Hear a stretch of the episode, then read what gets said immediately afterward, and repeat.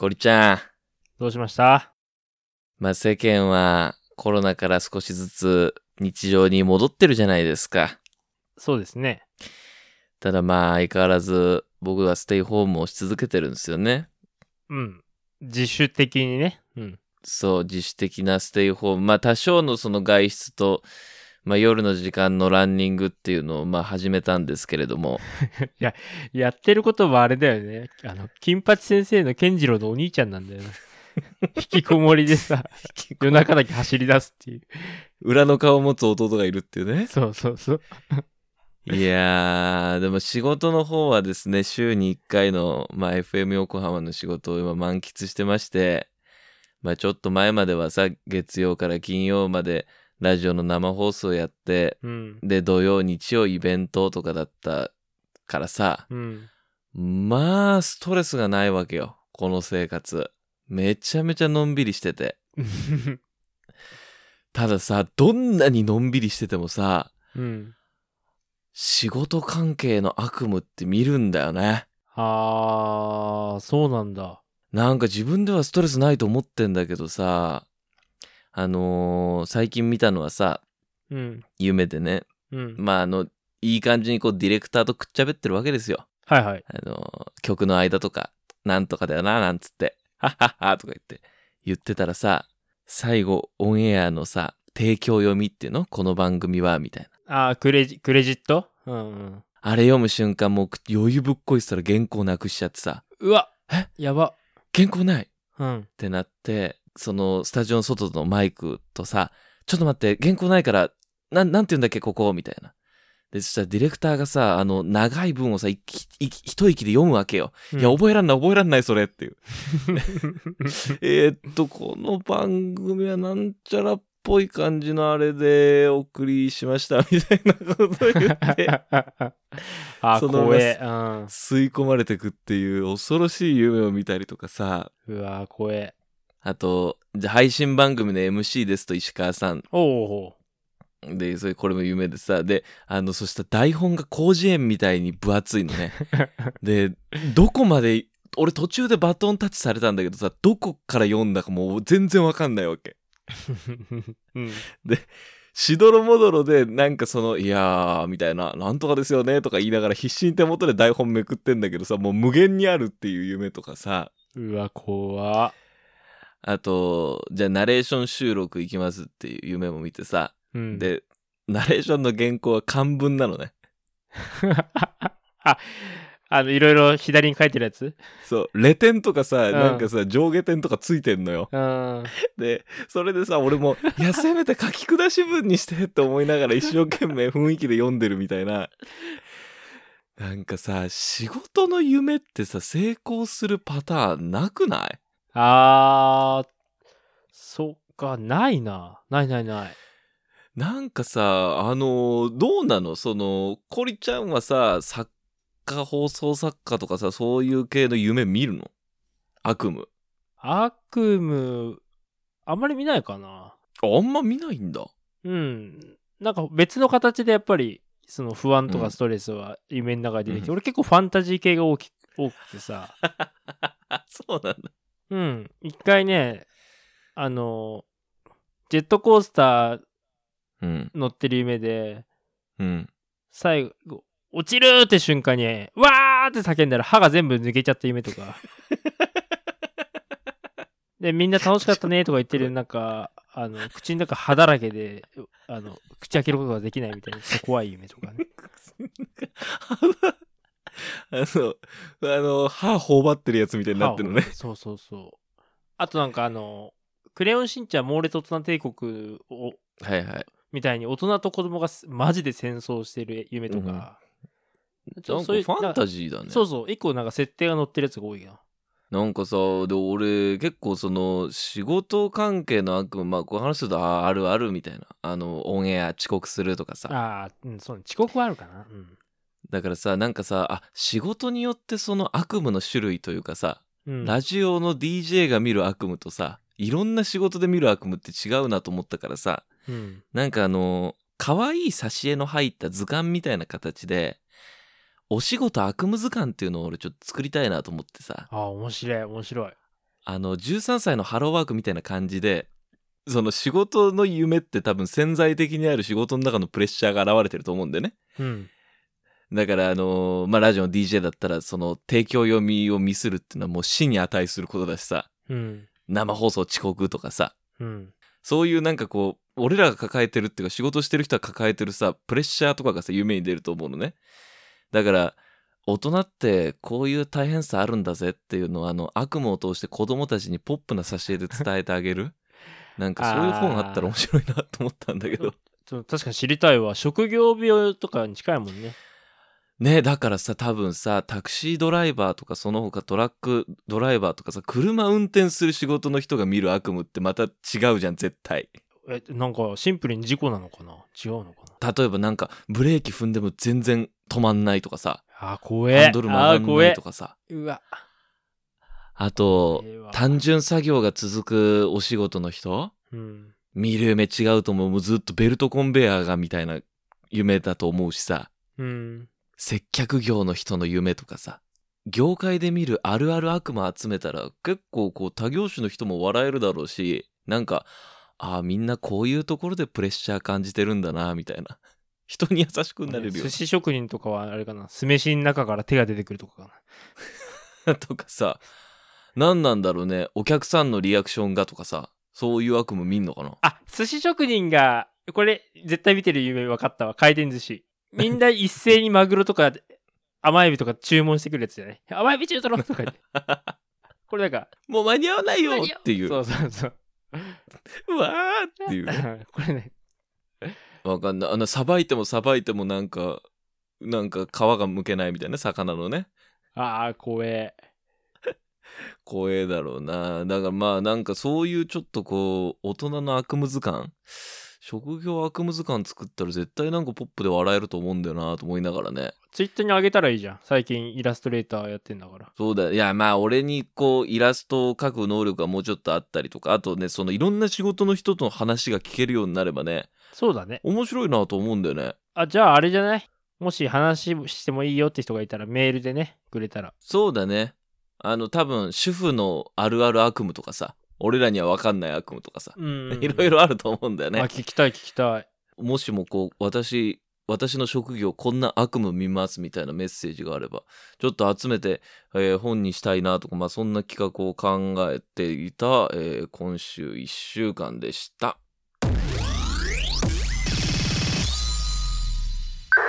この番組は平成という時代から未だにいまいち抜け出せていないラジオ DJ と放送作家の男2人が令和での生き方を考える会議のまあなんか議事録みたいなやつである。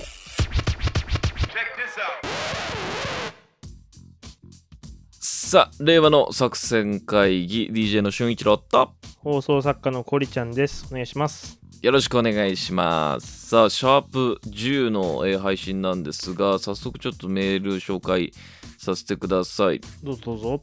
あのね、まあ、夢の話をしたなんしましたけれども、名古屋からエリンコさんから、先日、令和の作戦会議を聞いてる夢を見ましたっていうメッセージいただいてますよ。へえ。悪夢？悪夢じゃねえだろ。悪夢として送ってきてんだったらもう本当になんか申し訳ないって話なんですけどね。そこまでして聞いてくれてるの、うなされながら聞いてくれてるのありがたいですけどね。ああ、それぐらい楽しんでますよってことだよね。そう。いやだからまあそう夢に出るぐらいしっかりと聞いてくださってる方もいるんですよ。いや、でも嬉しいわ。そんなことあるんだね。あなたが幸せならあ、やべ、シリが反応しちゃった。うるせえな、おい、シリ黙らすとけよ。幸せって言ったらあなたが幸せならってしゃ何言ってんの？って勘弁してくださいね。ああの、ヘイランのとこあるじゃん。うん。あの、ランドセルの話。あったね、シャープあれ聞8かな。くたびにうんシリが反応するんだよね。お前じゃねえよっつって。そう。ちょっと、ちょっとあれよ、コリちゃんのシリ、自意識過剰よ。本当にこいつすぐ反応する。すぐ出しゃばっちゃうからね。さあ、そして、えーこの番組なんですけれども、まあ、令和の生き方をいろいろと我々2人が一つずつ議題を持ってきて話し合うという会議になっております。今日最初には、えーコリちゃんの議題を紹介したいと思いますんで、コリちゃんよろしく。えー女性セブンうん。7月の2日号から持ってきましたお。えー何これ新検定からの挑戦状。あ、珍検定。何珍しい検定ってこと？そうそうそう。うん。あのやっぱり今さ、まあ、アメトークとかのね影響もあって、うん。まあ、趣味とかマニアとかオタクとかがさかなり地位を上げたじゃない？まあ確かに、そうね。ねまあ YouTuber とかねインスタグラマーとかも、うん何かの一つのジャンルに特化してる人って強いじゃない？すごいよな。うん。本当にもう僕とか秋っぽいからさ本当羨ましいんだけどうんうん。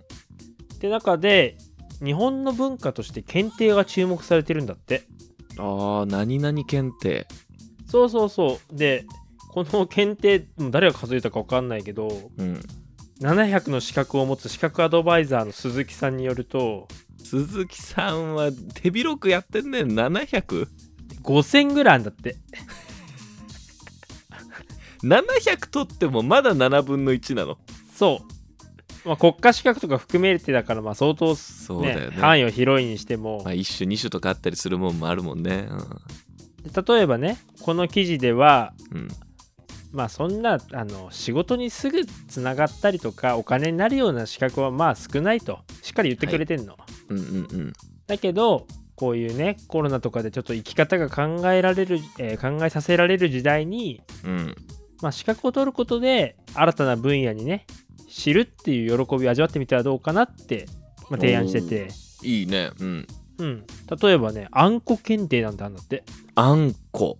これあのね丸か×かで答えるんだけど粒あんと小倉あんは違う原材料でできている丸か×かみたいなこういう問題がいっぱいあるんだねへえ。これに答えて。合格率52%っていうなかなか厳しいっていう 意外とそう意外と厳しいそうだね。そうそこがいいよね検定ねうん。あのぼやぼやしてると落ちるっていう意外と難しくてびっくりしたね。そうそうそうあとチョコレート検定とかああ、それいいじゃん、なんか。日本ビール検定猫検定ああ。まあ、こういういろいろな珍検定を紹介してるんだけど、うん。まあ、この動きはいつからかっていうと2006年あたりからなんだってへえ。あのご当地検定ブームってあったじゃない、ああ、あったわ。あったあった。まあ、その辺からあのか数々のユニークな検定まあお城検定あたりだよね有名なのはねまあそうね。むしろニニッチな検定会ではもう王道だよね。そうそうそうあとキノコ検定新選組検定京都検定などなどなどいっぱいあるんだけどはい。裕次郎くんなんか検定持ってます？検定か。え、でも今ちょっと興味あるのはね、これはまあどの団体がやってるのかわかんないけど、滑舌検定っていうのはあるんだって。あえそれ何？どういうテストなの？なんかオンラインっていうかその録音機能を使って課題となる文章を読んで提出みたいなそういう滑舌検定っていうのがあるみたい。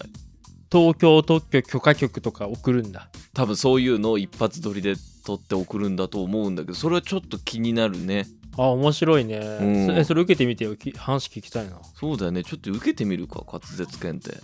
俺ハリー・ポッター検定持ってるよ。嘘。これもねどこかの団体がやってたんだけど。あの本当にブームだった時に町中の子供たちが集められて、まあ、町っていうかもう、あのその軍。うん。うんから300人ぐらいの子供たちが集まってみんなでハリー・ポッターの問題解くっていう。いやもうすごかったよレベルが。何それ？術の名前を答えるとかのレベルじゃないの。そんなのも当たり前なの。え？第1話で死んだ人物を4人答えろとか。あの記述が多かった。技術なんだ。そう。丸抜とかじゃない。すごいね。えその なんだなんだったの？その子供中子供たち中が集められたのは。それ確かね優勝かなんかするとうん。なんか本当にいけたんだよあか。ロンドンにみたいなそういうこと？そうそうそうそう。はだからちょっと検定作る側も楽しそうだなって思ったこの記事読んでね。ああーポッドキャスト検定。そうだね。ポッドキャスト検定。面白いね。ラジオ検定とか面白そうだけどね。本当にリスナー聞いてる人いっぱい聞いてるからさ。確かに。そう知識系なのか実技系なのかにもよるもんななのでねちょっとあのもう珍検定ちょっとあの人生楽しむためにねちょっと集中力取ってみたらどうですか？一個なんかねねえこのステイホームの時期を生かしてさ。じゃあちょっと取るの決めよう今。何やんないから。何検定があんだろうな。じゃあ分かった。えー次のね収録の時に発表しよ 一個一個探しといて。うそうそう。そう、ね。これやっぱさリスナーさんとかに宣言しないとやんないから確かに確かに。そうだね、あだから俺が今結構ドラマとか見てるからそっち方面とか映画とかそっち方面でちょっと探してこうかな。あれアカデミー賞検定あったと思うよ。アカデミー賞俺一時期勉強してたわ。勉強してためちゃくちゃね。うん。あじゃあ俺それにするわアカデミー賞検定にしよう。じゃあ1級ね。1級か。8級とかねえのかな。1級マジでやばいと思うよ。全部覚えてるあの。まあ何事も1級はすごいだろうな。じゃあ俺はあの漢字検定とかにしようか。王道じゃねえかよ使えそうね。使えそうなやつ。使えそうね。やめろよお前。将来に役立てようとすんなよ。ずるいじゃねえか、まあちょっとねじゃあ次回の収録までにちょっとね、お互い約束で。はい。OK です。以上です。さあ続いて僕が持ってきた議題なんですが、えーはいはい。令和新マナーを考えるということで、まあ、コロナによる新しい生活様式が提唱されて働き方変わったよって人も多いじゃないですか。そうですねでリモートワークとかオンライン飲みとかさ結構さその真新しいものが出てきててちょっとみんなまあまあ混沌としているというか混乱しているというかいろんなこう何か制度が確立されていない状況じゃないですか。そうですねということなんで、あのー新しい生活様式の中で新しいビジネスのスタイルができたってことはビジネスマナーも新しくなるだろうと。で今みんなが混乱してるこの時期に新しいビジネスマナー提唱するのはもうこれが大きなチャンスじゃないかってことをずっと今週考えてたんですよ。おーいいね今週は調味料考えてた時とえらい違いだね、ちょっと聞いてほしいのは今ではビジネスメールってマナーがもう当たり前にあるじゃないですか。はいはい。あの書き出しはこうしましょう。署名はこうやってつけましょう、えーとか宛名は偉い順にとかさ。あと御社じゃなくてなんかその記者？貴族のキーに会社で記者にしないといけないとかさ。なんかそういう、あのー例えばこう分かりやすくするために合理的にするためにっていうマナー？あ半角と全角ぐちゃぐちゃにしちゃダメだよ数字はとかさなんかそういう合理的なマナーもあれば意味わかんねえけどとりあえずみんながやってるマナーとかまあまあいろいろビジネスマナーってあるじゃないですか。そうですね。でもさそれもさメールがビジネスに導入された初期はなかったわけじゃん。ああかのタイミングで誰かが作ったもんでしょ、これ。まあだんだん広がったんだろうね誰かが作って。そう。ってことはさそいつがさ今あのほらなんていうのビジネスメールにびっくりマーク使うやついねえじゃん。ああうん先駆者がさいやびっくりマーク多用した方がなんか力強い印象が与えられますとかさこの絵文字は目上の人にも使用することは可能ですとか言ってたらさ違うマナーになってたわけでしょ、本当だね。オピニオンリーダーが言っていればよかったんだよ、うん。そう。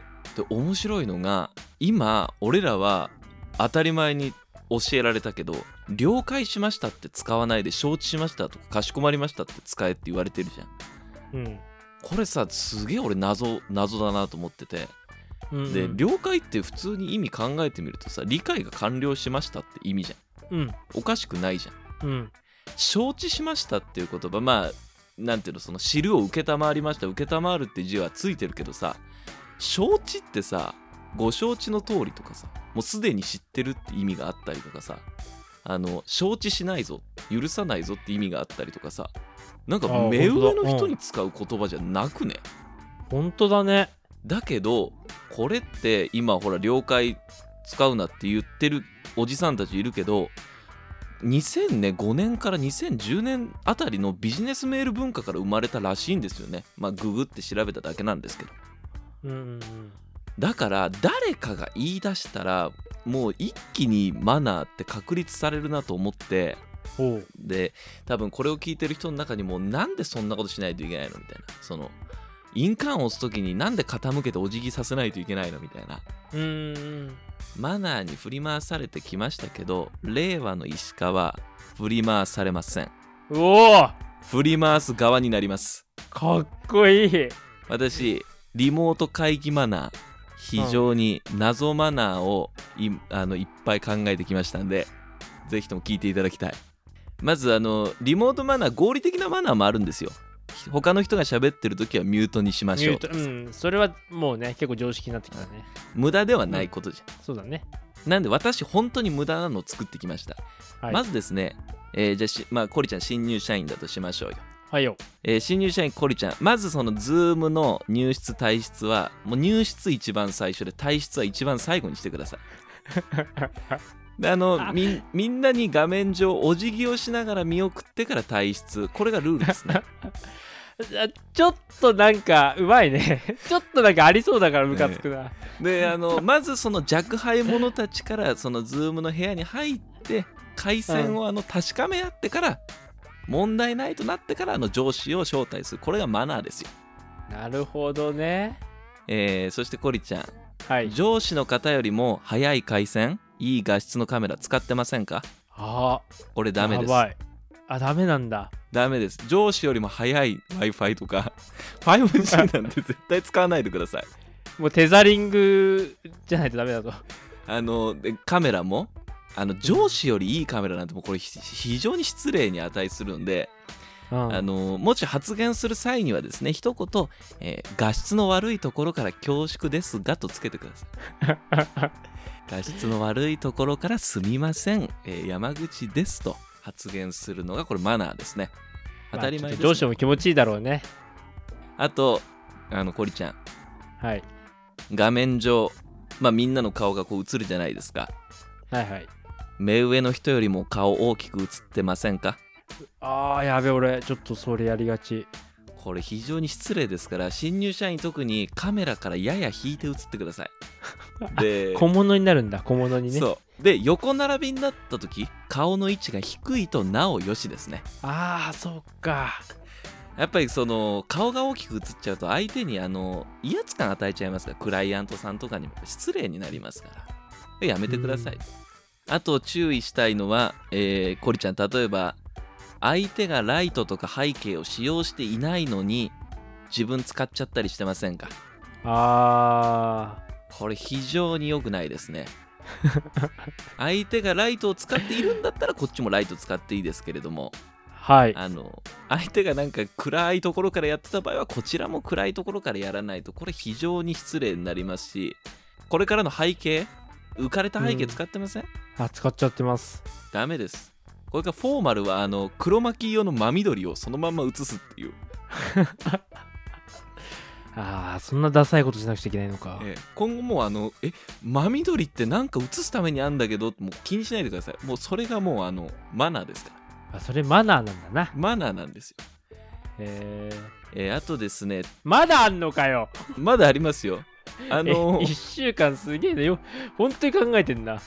あとあの画面の配置がもし今後いじれるアプリも出てきた場合今って何だ、はいはい。まあ、 Zoom 自動なのかな？わかんないんだけど。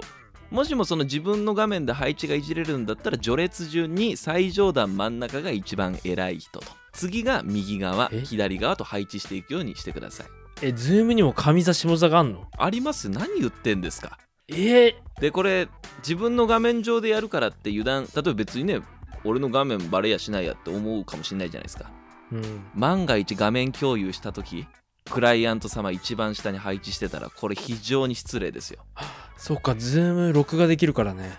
そうですよこれ非常に悪い印象を与えますから絶対やめてくださいい。はい。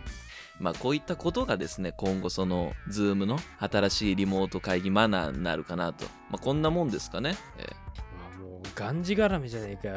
Zoom。がんじがらめだよ。僕はもうこれか今までその平成のルールでがんじがらめられてきましたからもう令和の新入社員たちはもうこれでがんじがらめにして俺振り回したいんで縛りに縛ってやると、お前らをと。自由にはさせねえぞと。令和ボーイたちに。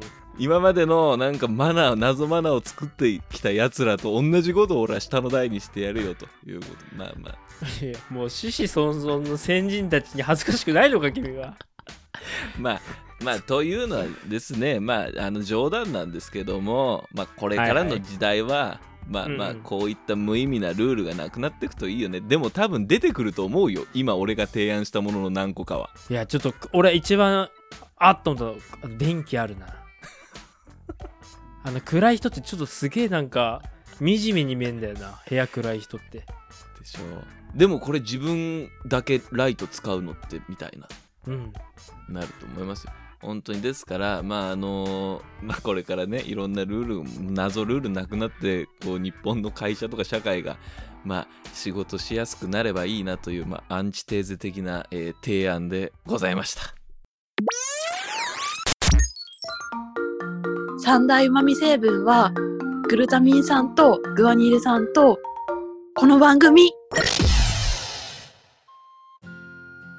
ということでいや今週も白熱した会議エンディングのお時間です。ありがとうございました。今日もね。えー有意義な会議ができましたけれどもまあ皆さんから嬉しいメッセージが来ておりますよ、えー会議ネームすってんころりんさんからいただきましたすってんころりんさん。いつもはい楽しく聞いています、コロナの影響を受けて在宅でお仕事をしててもう私の仕事中の楽しみはラジオを聞くことですただ在宅期間長すぎて聞くコンテンツがなくなってしまいました。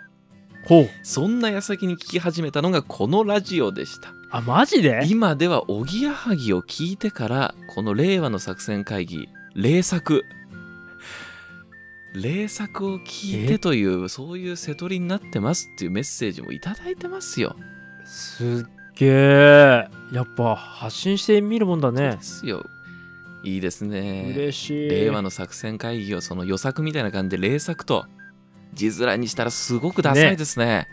でも、いいね。霊作。なかなかキャラクターもこれでできそうな感じはするね。あ、そうだね。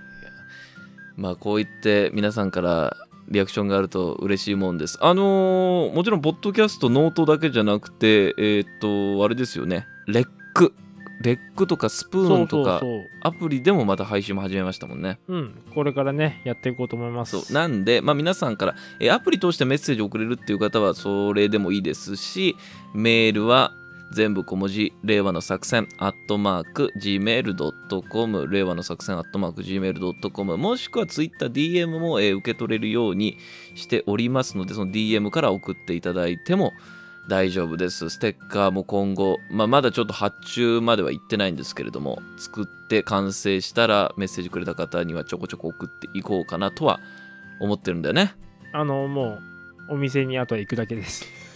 何お店にあとは行くだけ、あの、ロット数とかやっぱね、うんあ値段とか調べて、うんあとお店に行くだけも。うあとあの足立区の町工場に行くだけなんでそう。